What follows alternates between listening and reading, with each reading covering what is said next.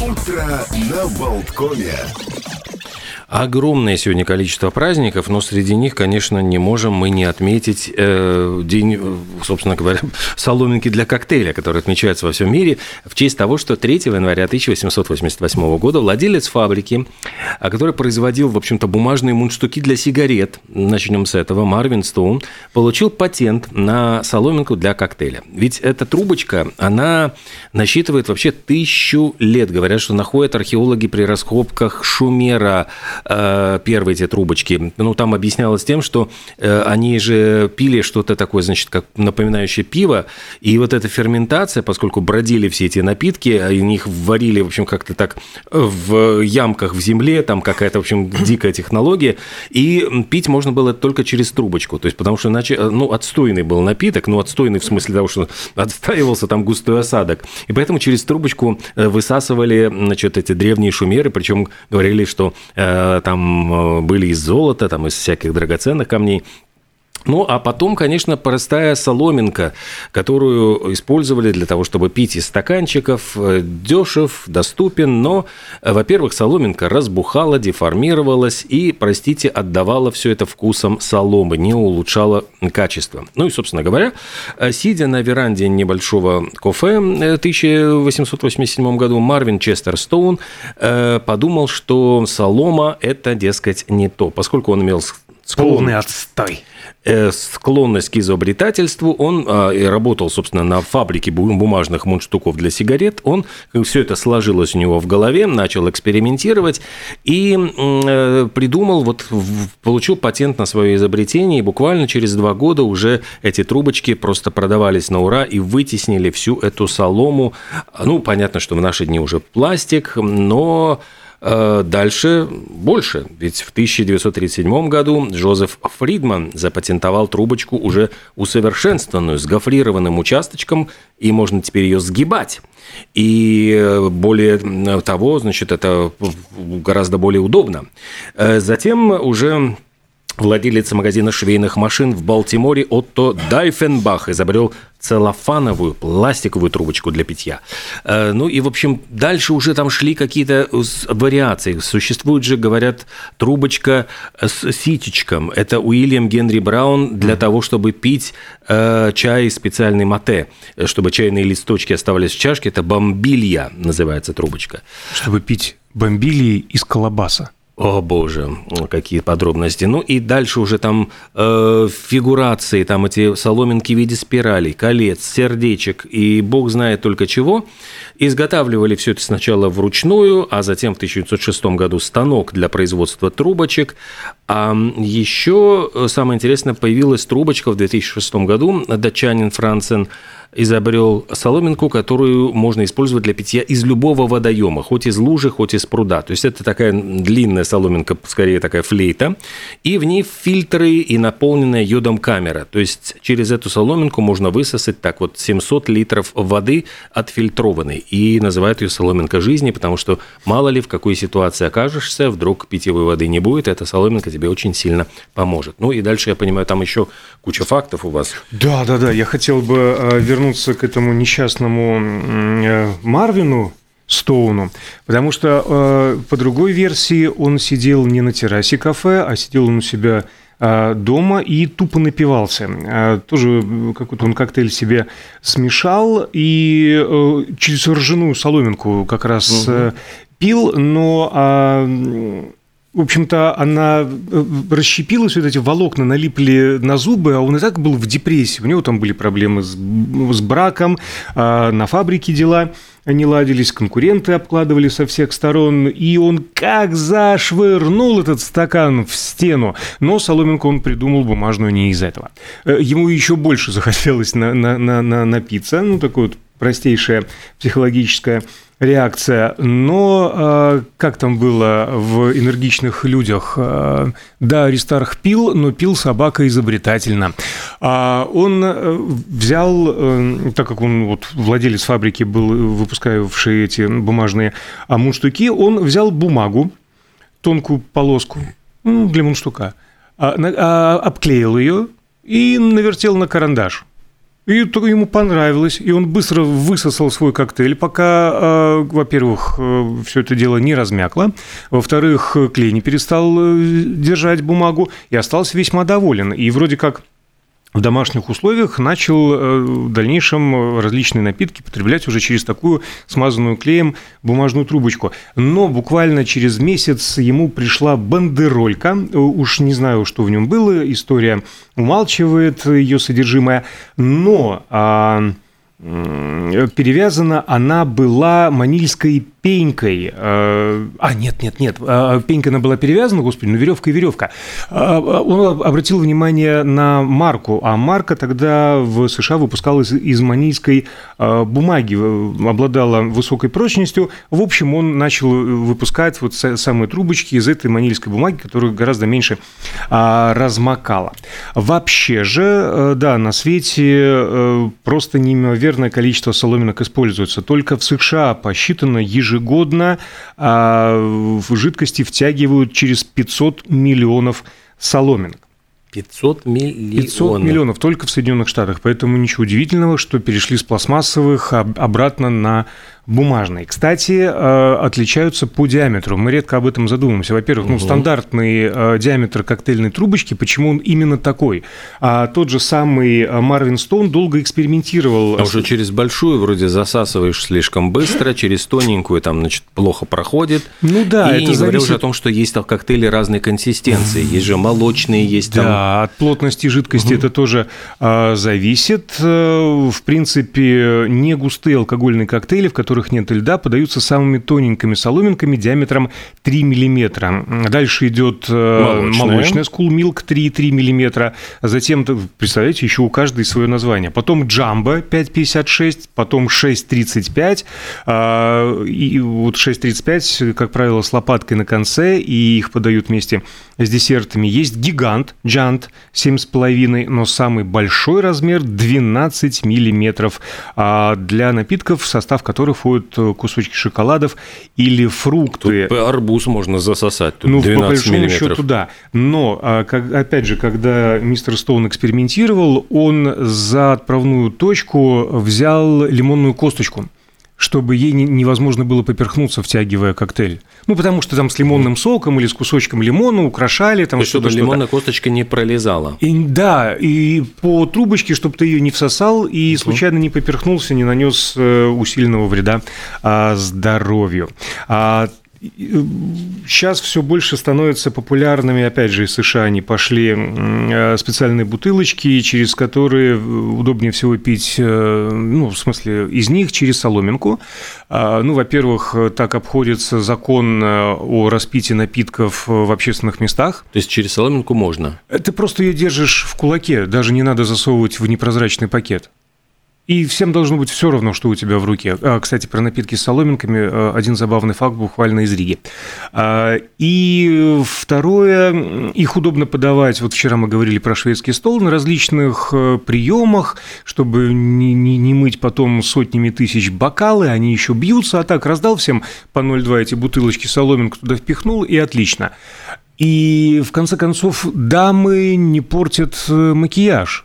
Аккуратно так вот угу. обхватила губками трубочку и наслаждаешься. Так что за про, про напитки э, и, и, и Ригу Соломинг я обратил внимание, вот ты идешь по параллельной улице на работу, а я всегда по Сколос. Сегодня на Сколос мне встретилось, я не знаю, с десяток, наверное, тетрапаков, э, коробочек маленьких, ну, эти тоже 0,2, из-под сока. Я много чего видел на улицах родного города. А и мусор, что ж там и бутылки, и все что угодно. Иногда люди встречаются даже. Не знаю. Прям вот каждый буквально там 10, 15, 20 метров маленькая коробочка из-под сока, торчащая оттуда соломинкой. Может, ветром, кстати, ветер поднимается. Из каких-то мусорников нанесло. Ну, прям нашествие вот да, этих пустых. Прям... А, а я хожу по параллельной улице, потому что я все время встречаю одного и того же человека. То есть мы как сверяем часы, то есть вот он, э, эта женщина спешит на работу, я спешу на работу. И вот каждый раз, когда я встречаю ее в каком-то, значит, если я ее встретил поближе к дому, значит, опаздываю. Угу. Если подальше, ну, все в порядке порядке, значит, в графике. Ну, представляешь, ты не учитываешь вероятность, что она может опаздывать ну, или да, выходить чуть раньше.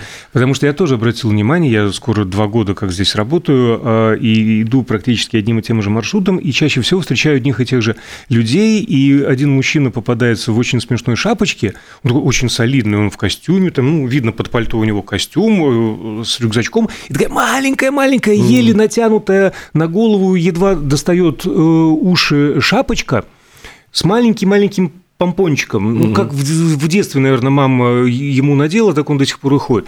И наоборот, очень большой, вальяжный, рыжий бородач в спортивном стиле. Он в любое время года ходит в спортивном костюме, ну, сверху какие-то там тоже он надевает, не знаю, эти кофты с капюшонами и, и прочие вещи, и у него всегда накинута поясная сумка через плечо. Вот два персонажа, которые мне обычно Ох, главное, встречаются. чтобы они не встретились, знаешь, и не устроили тебе темную, э, э, обидевшись, бородач и с помпоном. Э, я уверен, что они находятся среди наших слушателей. Ребята, привет. Очень рад вас каждое утро встречать. Это на самом деле мило. Вот идешь, и, и как бы и город твой, и вот люди все эти родные, да, близкие. Это мой город, это мои знакомые люди. Кстати, еще пара фактов про соломинки уж дайте мне, а не последний. А, усвоится, изменится ли усвоение алкоголя, если пить его через соломинку. А физики-теоретики время зря не теряют и представили теорию, доказывающую, что да, изменится. По их словам, всасывая напиток, мы создаем в соломинке вакуум. Это вызывает небольшую гипоксию, то есть нехватку кислорода, из-за которой алкоголь усваивается быстрее. Второй аргумент. Алкоголь, путешествуя по соломинке, больше нагревается, поэтому пары этанола испаряются сильнее и легче, соответственно, быстрее достигают мозга. Но, правда, эффекты... Это все правда по науке, но эффекты настолько малы, что, по большому счету, человек разницы не чувствует. Так что все это теоретические выкладки.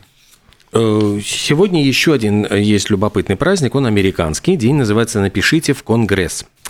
Э, очень важный день для, значит, граждан США. Не то, чтобы это был, знаешь, вот как Юрьев день, там, единственный день, когда ты можешь там перейти от, от владельца, то есть единственный день, когда можно написать на Конгресс. Нет, это специально напоминание, что можно и нужно писать и говорить о том, что, вот, значит, тебя волнует. Собственно, Конгресс – законодательный орган Соединенных Штатов Америки. Он был создан в соответствии с Конституцией в 1000 1789 году. Сначала заседал в Нью-Йорке, потом переехал в Филадельфию, двухпалатный.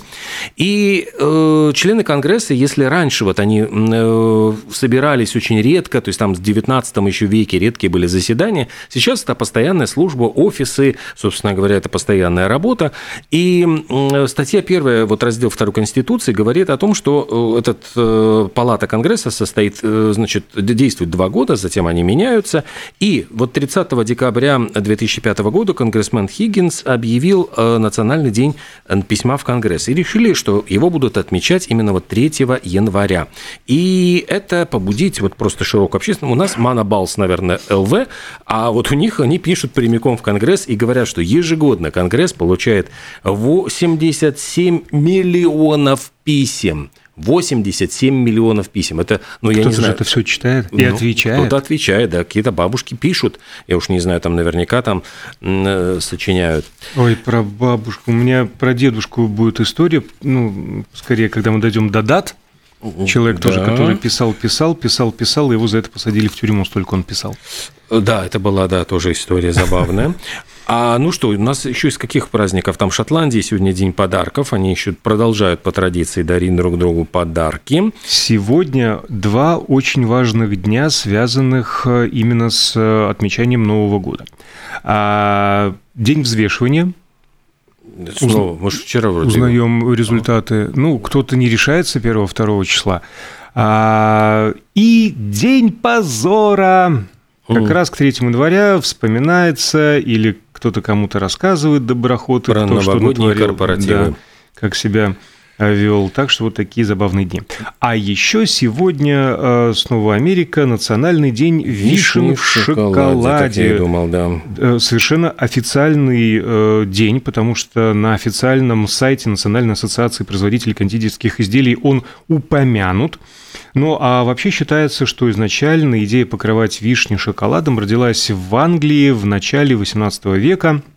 А, там в подобные конфеты непременно добавляли небольшое количество ликера, что, конечно же, придает им особый вкус. И опьяняющий Самый эффект. Пьяная вишня. А французы, вишня, вишня, пьяная вишня, а французы по- похожее кондитерское изделие, но у них называлось оно как-то э, хитро гриотты. Гриотты. То есть там кислая э, вишенка. Так и- это, ну, потому что вишня так и переводится. А, ну вот они ее, значит, покрывали тоже шоколадом. И, то есть, она и английский, и французские эти гриоты, они попали в Америку, американцам э, очень понравилось, они стали высаживать эту вишню, которая, собственно говоря, из Турции появилась, и до сих пор Но они... были уверены, что она сразу с ликером Да. вырастает. А первые вишни в шоколаде кора- американские в Нью-Йорке начали производить только в 1929 году. Больше двух столетий этот десерт переплывал океан, можно так сказать. Ну что, наверное, можно переходить к каким-то интересным событиям и датам. Я уж не знаю, тут вроде бы, по-моему, прошлись мы по каким-то таким основным событиям. Э, Появилась на свет в этот день э, актриса немого кино Пола Негри. Причем э, любопытно, что настоящее это имя было Аполлония Халупец. И родилась она, хотя вот польский город Липно, но это, в принципе, ведь все, время территории переходили туда-сюда, и, собственно, ну, территория Польши современной, она входила на тот момент, часть, как была часть Российской империи. Э, Отца якобы, значит, э, Полы Негри или Халупец сослали за революционную деятельность в Сибирь. Прозаическая версия, что сбежал с любовницей. Хотела она сделать карьеру по примеру своей соотечественницы Матильды Кшесинской и при помощи сцены хотела ну, выбиться в люди. Закончила Петербургское балетное училище, но э, вот у нее нашли туберкулез, пришлось отказаться от амбиций, она отправилась обратно в Польшу, и затем вдруг оказалось кинематограф появился, значит, ну, в ее жизни. Она окунулась в этот мир кино, решила сниматься. Говорят, что первый фильм, э, в котором она принимала участие, как-то назывался очень эм, пророчески «Раба страстей, раба порока». Вот это первая Раба картина. любви, в общем. Ну да, кстати, вот, может быть, и Пола Негри послужила. Сейчас бы сказали, что это было производство совместное Германской и Российской империи, значит, потому что тогда производили. Она познакомилась, ну тогда стало понятно, что с фамилией Халупец не сделаешь, в общем, карьеру в кино, и нужно срочно менять фамилию. Она взяла фамилию итальянской поэтессы Ады Негри, и поскольку ее в детстве звали Полой, э, ну, э, Аполлония по Полечка, ну, она стала Пола Негри. Э, Сначала у нее был роман с режиссером Максом Рейнхартом, который ее пригласил работать в Берлин, а там в Берлине ей выпала встреча с тогда еще малоизвестным актером Эрнстом Любичем. Как актер он не состоялся, но он стал режиссером. И это был такой невероятно удачный творческий тандем, потому что они оба добились популярности. Мадам Дюбари была самая популярная вот тогда эм, значит, э, картина про фаворитку французского короля Людовика XV, а затем они решили отправиться в Голливуд. Ну, собственно, к этому моменту она уже там, у нее был роман с графом Евгением Домским, э, которым, с которым она разви- успела развестись. И вот Негрис Любич поехали в Голливуд э, по приглашению студии Paramount. У них уже была скандальная репутация, там э, их приезд в Голливуд обставлялся с невероятной помпой. Газеты писали, что в нее влюблен Чарли Чаплин, и Чаплин, значит, сказал, что он об этом узнал из газет. То есть он вообще не знал о существовании этой актрисы, а там, значит, ну, для рекламной кампании подбросили такую утку. А, Голливуд, такой Голливуд. Да, такой прямо вот был Голливуд. И мусолили, говорили, что у нее конфликт с голливудской звездой Глории Свенсон. А там будет потом история их сведет уже через много-много лет э, в Билли Уайлдер, когда в 50-е годы Глория Свенсон, ну там они уже обе старенькие, уже полузабытые, он снима- собирался снимать «Сансет Бульвар». И он первый предложил э, эту роль Поли Негри. И роль вот стареющей голливудской звезды, она типа, ну, отвергла, что такое, вот буду я еще играть, там, ну, старуху, там, которая... На старости лет, да. На старости Еще лет. не хватало. А Глория Свенсон взялась за эту роль, и там, по-моему, вот она чуть ли не получила Оскар. Ну, вот эта картина 9 Оскаров же получила, там был какой-то очень большой хит. То есть вот получилось так, что вот их э, как бы срифмовалась судьба. Но тогда говорили, что вот она с Глорией Свенсон на ножах, я думаю, что тогда та тоже не знала совершенно ее существовании. И для того, чтобы подогреть, у нее раз- якобы был роман с Рудольфо Валентино. Причем э, то ли, я так и не понял, то ли они поженились, по-моему, хотя у Рудольфа Валентина уже были жены. Там какая-то история очень невероятная, когда он умер, он внезапно как-то умер в августе 26 года после неудачной операции, и когда Валентину хоронили, там же это был, ну, как ужасно цинично звучит, но его возили по всей стране, это же было какое-то помешательство. В каждом городе привозили гроб, там поклонницы рыдали, и везде ездила Пола Негри, которая изображала эту, значит, вдову, безутешную вдову. У него еще было две, но э, Наташа Рамбова и Джин Экер, бывшие жены якобы, но вот Пола Негри, она их всех оттеснила на задний план, причем, как говорили, что э, э, ни одна из них, из бывших жен, не умела так красиво падать в обморок. Она падала в обморок везде, в Нью-Йорке, потом в Голливуде, и фотографы уже просили, один раз падает в обморок, говорит, не могли бы вы еще раз упасть, вот было более освещение плохое. Говорит, хорошо, сейчас упаду в обморок, и снова падала в обморок, это все фотографировали. В общем, как бы это не цинично это все звучало. И затем она вышла замуж, значит, за э, князя грузинского Сергея Мдивани, который оказался на самом деле никаким не князем, там какой-то проходимый, это уже после революции, там сбежавший. И закончилось тем, что она его бросила, уехала в Германию, в Германии, говорят, там э, Гитлер и Геббельс чуть не поругались из-за нее. Ходили слухи, что она была любовницей Гитлера, но якобы там писала желтая пресса. Хотя это, опять-таки, вот учитывая там все Рудольфа Валентина mm-hmm. и прочих там. Э, э, в общем, короче говоря, закончилось тем, что якобы Геббельс с легкой руки пустил слух, что она еврейка, и пришлось уехать обратно в Америку.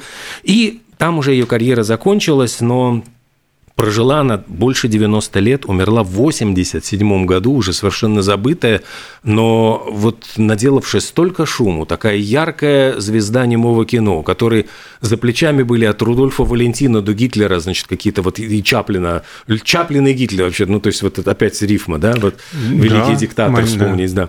да. В общем, какая-то такая вот совершенно легендарная фигура, родившаяся в захолустье, девушка, которая сделала себе такую удивительную карьеру.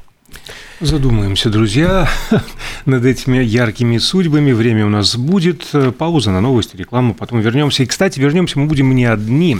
А к нам присоединится по Зуму президент Латвийского общества ресторанов Янис Йензис. Дело в том, что в прошлом году два эстонских ресторана получили мишленовские звезды первыми в Балтии. А в этом году а, Мишлен проанализирует гастрономический потенциал Латвии а, как могут чем блеснуть латвийские рестораторы, а каковы наши шансы на мишленовские звезды, светят ли они нам в будущем. Вот об этом с Янисом мы и побеседуем.